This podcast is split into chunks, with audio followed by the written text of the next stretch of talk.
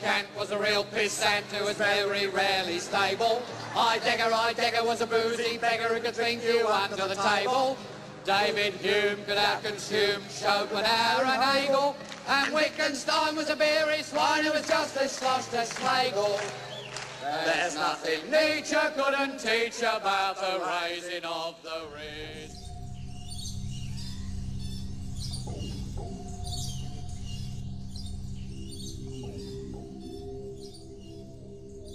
In mijn ideale samenleving is het het doden van een dier, onnodig doden van een dier, is, zou dus gewoon strafbaar moeten zijn. Je hoorde zojuist Floris van den Berg. Hij is een filosoof, uitgesproken atheïst en zelfbenoemd vegangelist. Een term die beter zal resoneren na het luisteren van deze aflevering. Ik spreek met hem voor deze derde inleidende podcast voor Felix en Sophie, die voorafgaat aan het programma op dinsdag 19 december in Perdu met het thema Dier of mens maakt het een verschil. Tijdens deze avond komen er verschillende sprekers reflecteren op de vraag hoe behoren we om te gaan met dieren. De standpunten van de sprekers konden niet verder uiteenlopen. Martje Venterer van Vlissingen is directeur van het Erasmus Dieren Experimenteel Centrum en verdedigt het gebruik van dierproeven. Floris is van mening dat we dieren voor geen enkel doeleinde mogen gebruiken. Samen met Felix en Sophie redactielid Marcel Zuiderland, die ik vorige aflevering nog sprak over zijn boek Gentest of Geentest, bevraag ik Floris over zijn standpunten met betrekking tot omgang met dieren. In je boek Beter Weten, uh, filosofie van het ecohumanisme, uh, is, als ik het goed heb begrepen, je uitgangspunt het lijden-axioma of het niet-schade-principe. Mm -hmm. um, wat bedoel je met deze termen? Nou, weet je, ik denk dat het als basisregel je zou kunnen aanvaarden, en ik, dat, dat is ook iets wat blijkt dat veel mensen ook wel accepteren, dat je zo moet handelen dat je anderen geen schade beroept. En dan met name fysieke schade. Nou, en en, en dan, dan moet je kijken van welke wezens kunnen fysiek schade ondervinden, kunnen pijn lijden. En dat zijn dus niet alleen mensen, maar ook dieren. Dus een van de dingen die ik ook provocerend zeg, maar ik meen het ook echt, ik ben filosoof, dus ook veganist. En dat betekent dat heel veel mensen die zich filosoof noemen, dus geen filosoof zijn, maar dat is toch maar zo. Want waar ligt precies het verband? Of waarom kan je ze gelijk aan elkaar stellen? Nou kijk, filosofie gaat over kritisch leren nadenken. Maar als je pretendeert kritisch leren nadenken, en dit is wat ik net zei over het niet principe is niet heel moeilijk, kan iedereen begrijpen. Maar als je filosoof bent en je pretendeert na te denken en je, komt niet tot die conclusie, dan ben je echt totaal mislukt als filosoof. Dus je kan niet anders zijn dan dat je filosoof bent en veganist. En dat betekent dat het aantal mensen dat filosofie, filosoof is, dus ook hiermee geminimaliseerd is. Maar dat is wel een normatieve definitie van wat filosofie is. Kijk, ik ben ook filosoof, dus atheïst. Ik bedoel, dat is helemaal makkelijk. Ik bedoel, kritisch denken begint met atheïsme. Dus een, een filosoof die, ook, die niet atheïst is, een gelovige filosoof, eh, noem je een oxymoron. Dat is een, een contradictie in termen.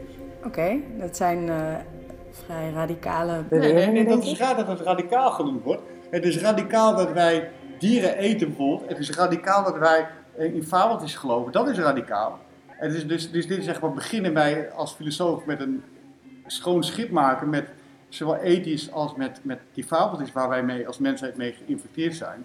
Dat kan door kritisch denken. Ja. Dus daar begint het gewoon mee. Dat is, ja. Dus eigenlijk vind je ook dat iedereen die kritisch kan denken, um, veganist ja, zou moeten worden. Ja, het is, on, het is immoreel zelfs als je geen veganist bent. Want dat betekent dat je participeert in wat ik, ja, de dierenholocaust, daar hebben we het woord. Geldt dat voor alle dieren, Floris? Nou, kijk, ik ben een sentientist, dat betekent het gaat mij om het vermogen om, om te kunnen leiden. En er zijn dus, de categorie dier is groter dan, dan de beesten kunnen leiden. Dus, dus ik, ik ga dan bij de biologen te raden van welke beesten kunnen leiden. Nou, dan zeggen ze ja, je hebt een centraal zenuwstelsel nodig. En, eh, of een mossel kan leiden, zal waarschijnlijk niet. Dus dan, dus dan is het, het eten van een mossel een stuk minder problematisch dan het eten van een uh, stuk varken. Dus er is een hiërarchie. Ja, nou, hiërarchie zou ik niet willen noemen. Het gaat om het vermogen om te kunnen leiden. Als een beest kan leiden, dan valt het binnen de morele cirkel. En dan moet je nog kijken van, uh, we moeten het vermogen, uh, dat Pieter Singer noemt dat heel mooi, die zegt equal consideration of equal interest. We moeten alle uh, belangen van wezens meenemen. En dus, dus het belang om niet geschaad te worden is een heel groot belang. Het belang om de wens om te blijven leven is een heel groot belang. Nou, dat volgt dus uit dat als je dus dieren eet, dan, dan, nou, dan, dan dood je die dieren. En dan heb je ze ook nog de, hoe de dieren behandeld worden, inclusief velerij, dat is ook één grote tranendal met leed. Dus vandaar dat ik veganist ben en ja.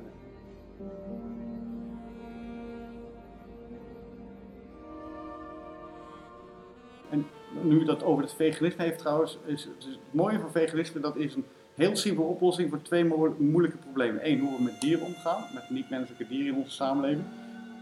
Dus dierenleed zou je zeggen. En aan de andere kant is het de uh, ecologische voetafdruk. Want we leven in een ongeëvenaarde ecologische crisis. Hè? En, en dat heeft dus te maken met hoe, hoe wij uh, de druk die wij als mensheid uitoefenen op systeem aarde. En een van de grootste invloeden daarop is, negatief, is, is hoe wij, dat we dierlijke producten consumeren. Dus als je zegt, dus ik zeg, als mensen zeggen van ik ben voor duurzaamheid, dan ben je dus veganist. Het, heeft geen, het is echt onzin om te beweren dat je, dat, je, dat je iets hebt met duurzaamheid en je bent geen veganist. Want dat slaat gewoon nergens op. Dat zou zelf zeggen, ik ben voor mensenrechten, maar ik heb wel een Filipijnse huishoudster die ik opsluit in mijn huis in de kelder. Dat, dat, dat slaat ook nergens op. Dan zou je zeggen, dat kan niet. Maar uh, ben je bijvoorbeeld tegen abortus dan ook? Nou, bij, in het geval van abortus, ik begrijp wat je bedoelt, is er dus ook een... Uh, bij laat abortus is er sprake van twee wezens die je met elkaar moet afwegen. Vroeg abortus is geen enkel probleem, want dan heb je nog, nog geen voordat het centrale zenuwstelsel ontwikkelt. Dat is dus geen probleem. Later het, wordt het wel problematisch. Maar goed, dan moet je het belang van de moeder en het belang van baby tegen elkaar afwegen. Kijk, en bij vlees eten is het zo, dat is, jouw belang is alleen maar een smaakbelang mm -hmm. en, en, een levensbelang van uh, de ander. Stel nou dat je schipbreuk leidt en er is een uh, reddingssloep. Ja. En uh, de, de, de, hij is te zwaar, de reddingssloep, en je moet kiezen tussen een hond en een baby. Wat mij betreft maakt het me niet zoveel uit in dit geval, zeggen de hond of de baby. Uh, want kijk, het ligt ook. Is, die, is er een moeder bij die baby? Ja, bedoel, als de nee, moeder nee, bij. Nee, niet. Dan moet je zeggen, nou, als het een volwassen hond is en het is een jonge baby, dan heeft waarschijnlijk de hond er meer last van, omdat hij verder ontwikkeld is dan een jonge baby. Dus Ja. dan, zou de baby, dan moet de baby er wel rammen. Als Maar realiseert erbij- je wel dat je met deze stelling nu eh, veel mensen kwijtraakt. Ja, maar goed. Ja, dat, maar het gaat mij niet om Ja. mensen kwijtraken. Het Ja. gaat, jij, jij, kijk, het leuke van die casuïstiek is dat je gewoon de randen opzoekt van, Ja. van wat, wat rationeel, wat, wat nog mensen eh, ethiek laat zien dat je niet op je intuïties kan vertrouwen. Want als je op je intuïties vertrouwt, dan denk je van dat de meeste mensen denken dat homo's dat dat minderwaardig wezens zijn. De meeste mensen ooit dachten dat vrouwen minderwaardig waren. Dat slavernij, de meeste mensen vonden dat gewoon oké. Je kan niet op je intuïties vertrouwen, dus je moet denken waarom dan niet. En, dan kom je uit op sommige rare dingen. Dat we, dus net dat wij in een samenleving leven waar het volkomen normaal is om op ongekend grote schaal dieren te vermoorden. En dat niemand dat, daar iets van zegt. Kijk, ik hoop dat er sprake is van een emancipatieproces en een omkering. Dat we over twintig jaar met schaamte terugkijken wat we nu doen. Net als dat we nu terugkijken en denken van hoe kan het dat we ooit in Nederland niet het homohuwelijk hadden. Dat, nu kijken we met schaamte terug, niet hoop ik, dat we dat niet hadden. En dat, zo denk ik ook dat wij... mijn droom is dat ik hoop, dat ik heb twee zoons, dat als ik stel dat ik kleinkinderen heb, dat kleinkinderen mij vragen, opa, is het echt waar dat mensen vroeger vlees aten? En dat, dat, dat die kinderen dat niet kunnen begrijpen dat het zo is. En dat ik dan moet zeggen, ja, dat is echt zo. Maar bijvoorbeeld in de vrije natuur worden ook heel veel dieren gedood. Ja. Moet je daar dan ook voor gaan inzetten? Want dat, die hebben ook belang bij, bij het leven. Ja, nou, er zijn dat twee- Is, dat is lastig, toch? Ik bedoel dieren die door andere dieren worden gedood. Ja, dat is een goed punt. Gewoon, dit zijn allemaal vragen die ik allemaal al, die in mijn boek De Vrolijke Veganisten, om even reclame Oké, die- ja. deze, die bestaat uit al Ja. deze vragen die jij nu op gaat werken, die, die zitten daarin. Eh, dus in de vrije natuur. Kijk, ehm, als, er, als ik het anders zou kunnen maken, zou ik het anders hebben gemaakt. Eh, dus dus dit, dat leed is echt verschrikkelijk. Dus als er een god bestaat, is het een moreel, mo- immoreel monster. Maar als mens kunnen, kijk, wij kunnen kiezen wat voor dieet wij hebben. Een tijger, die heeft die keuze niet. Dus wij, wij, die, die zijn amoreel. Dus niet immoreel, maar amoreel. Die heeft Mhm. geen keus. Ehm, nou, nou is er een discussie onder, onder filosofen van moeten we ingrijpen in de natuur? En ik, nou, ik denk dat, dat dat onmogelijk is uit biologisch oogpunt. Maar theoretisch gezien is het, ben ik het daarmee eens dat we dat zouden moeten proberen. Oké, en we hebben het nu uitvoerig gehad over het probleem van dieren doden. Mhm. Maar er zijn natuurlijk andere manieren waarop mensen gebruik maken, maken van dieren. Dat, dat, dit woord, daar zit het allemaal in. Gebruik maken van een dier. Ja. En dat is het leuke, dat, dat Im- Immanuel Kant, de filosoof, zei van je moet eigenlijk nooit een ander puur als instrument gebruiken, maar altijd de ander erkennen als autonoom subject. En dat met dieren, doen we, kijk met, met, met mensen, als je een mens instrumenteel behandelt, alleen instrumenteel, dan, noem je dat, dan is het slavernij. Want dan zeggen ja, wij bepalen alles waar je leeft, hoe, dat, en dat vinden wij niet kunnen. Ook niet als we een slaaf goed behandelen, want dat zouden we weten. Het instituut slavernij is verderfelijk omdat wij een ander alleen instrumenteel behandelen. Maar bij dieren, dat denken mensen niet zo. Dan denken van nou ja, als je ze maar goed behandelt. Maar het rare is, waarom zou je dat met dieren dan wel doen? Dieren hebben ook, als je de Er zijn geen autonome subjecten, zoals mensen dat zijn. Nee, Daar maar- is dat hele idee op Ja, maar dat- van Kant. Ja, dat kan. Maar Ja. Kant, kijk maar, eh, als je een. ehm, wij bepalen voor dieren waar ze, waar ze, waar ze, ehm, hoe ze geboren worden, hoe, hoe, hoe, hoe hoe we met ze omgaan. Wij, bepalen, wij leggen onze wil op aan die dieren. En ik vind niet dat we daar recht toe hebben om dat te doen. Ook niet als we ze goed behandelen. Hebben dieren zelfbeschikkingsrecht? Vind ik wel. Ja, dus we moeten gewoon niks.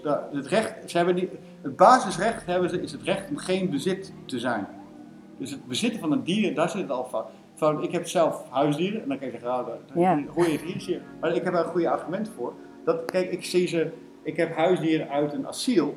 Want ik, ik ben tegen het instituut van huisdieren, maar zolang die huisdieren er zijn, vind ik dat je ze zo goed mogelijk een plaats moet bieden. En niet dat je ze af moet maken. En dus heb ik huisdieren uit. Maar ik, ik ben, ze zijn dus gesteriliseerd, want ik vind dat. En ik vind het ook heel vervelend dat, dat, dat, dat mensen zeggen dat ja, je er baasje zijn. Dus nee, ik, leef met die dieren. Ik, geef ze, ik als geef ze asiel, zeg maar. Is veganisme, is dat een collectieve verantwoordelijkheid? Ben jij verantwoordelijk voor andere mensen om hen te overtuigen om eh, veganist te Nou, worden? is- ben ik ontvankelijk van als iemand ver- verkrachter of moordenaars, ben ik daar dan verantwoordelijk voor? Dat lijkt me niet. Nee, Nee, maar in die zin- ja, als je het zou kunnen voorkomen. Ja, natuurlijk. Ik vind dat er is een morele nullijn. Als je ethisch wil leven, dan kan je niet anders dan veganist zijn. Je bent immoreel als zolang je deelneemt aan de dierenholocaust. Ja, dus je probeert wel andere mensen inzicht te geven in. Nou, ik ben een vegangelist. Dus ik wil graag, mijn doel is om Nederland helemaal veganistisch te maken.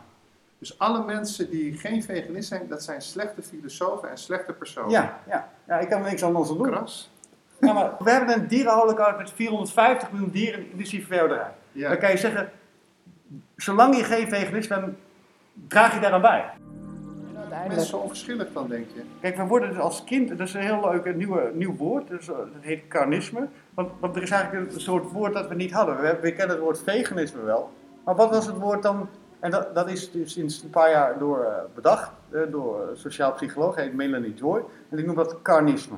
En carnisme is de impliciete ideologie dat het normaal is om dieren instrumenteel te behandelen voor welk doel dan ook. En, en als je ziet ook dus hoe wij opgevoed worden als kinderen in onze educatie is carnistische ideologie, of hoe je dan zeggen indoctrinatie. Kijk maar naar de kinderboeken, kijk maar naar hoe omgegaan wordt. En, je ziet soms wel dat kinderen zeggen van ja, maar die, die wel empathie hebben met dieren, maar dat, dat de ouders dan zeggen ja nee, doe niet zo kinderen, doe niet zo flauw, of de, eet je bordje dan maar op. Maar dat is dus, dat is dus daar moet heel veel moeite voor gedaan worden, die empathie die wij voor dieren voelen, die kinderen voor dieren. Dat, en een van de meest gemene dingen die wij doen is voor de kinderboerderij. De kinderboerderij is, daar, daar je dus, daar kan je varkentjes aaien en zo oh leuk. Dus daar heb je wel die natuurlijke empathie. En s'avonds ga je dus weer die beesten eten. En, en als, als een kind daar wat over sterft zo, dan zeggen ze, ja, doe niet zo moeilijk. Of, ja. Dus aan de ene kant moeten we aardig zijn voor dieren, maar tegelijk, dus het is een soort ja, morele schizofrenie. En dat, dat wordt dus in ons opvoedings helemaal eh, ja, met heel veel moeite erin geprent. Vind je dat dieren ook stemrecht moeten hebben dan? Rechten zijn voor mij een hulpmiddel. Ik geloof niet in rechten. Rechten een hulpmiddel om, om, om de belangen van wezens te, ehm, eh, te waarborgen. Dus ik geloof niet dat er iets is. Bij jou is de basis, eh, kunnen ze voelen. Kunnen ze, Ja, dus ja, kunnen ze voelen en dan zeggen, nou, hoe gaan we die belangen van die wezens waarborgen? En dan is mensenrechten of, of rechten is een belangrijke manier om dat te doen.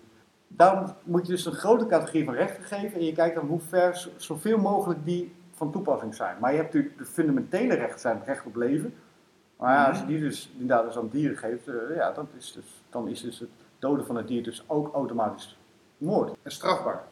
Nou ja, ik vind inderdaad dat ik nu kom in. Inderdaad, in mijn ideale samenleving is het dus het doden van een dier, onnodig doden van een dier, is, zou dus gewoon strafbaar moeten zijn. Dezelfde strafmaat als mensen. Ja, nou, dat, dat is een juridische kwestie, maar. Maar ik ben benieuwd toch even om je intuïties af Nou, te... ik vind het immoreel, ja. Ehm, je noemt je tweede boek De Vrolijke Veganist. ja. Ehm, wat, waarom de Vrolijke Veganist? Je bevrijdt van de lode last van je geweten om deel te nemen aan zoiets gruwelijks. Dat lijkt me een heel grote vrolijkheid. Dus het is gek genoeg, mensen denken van, ja, als je egoïstisch bent, denk je van, ja, maar ik moet wat opgeven van mijn eten. Maar het is, je je moet toch, dat eigenlijk is het vrolijk. Radicaal mocht ik ze niet noemen, maar toch wel degelijk uitgesproken standpunten over de omgang tussen mensen en dier. Heb je naar aanleiding van Floris standpunten ook een mening gevormd over hoe de mens met dieren zou moeten omgaan? Of heb je vragen voor hem? Kom vooral naar Felix en Sophie, dinsdag 19 december, en doe mee aan de discussie. Leuk dat je hebt geluisterd naar deze podcast en tot dan!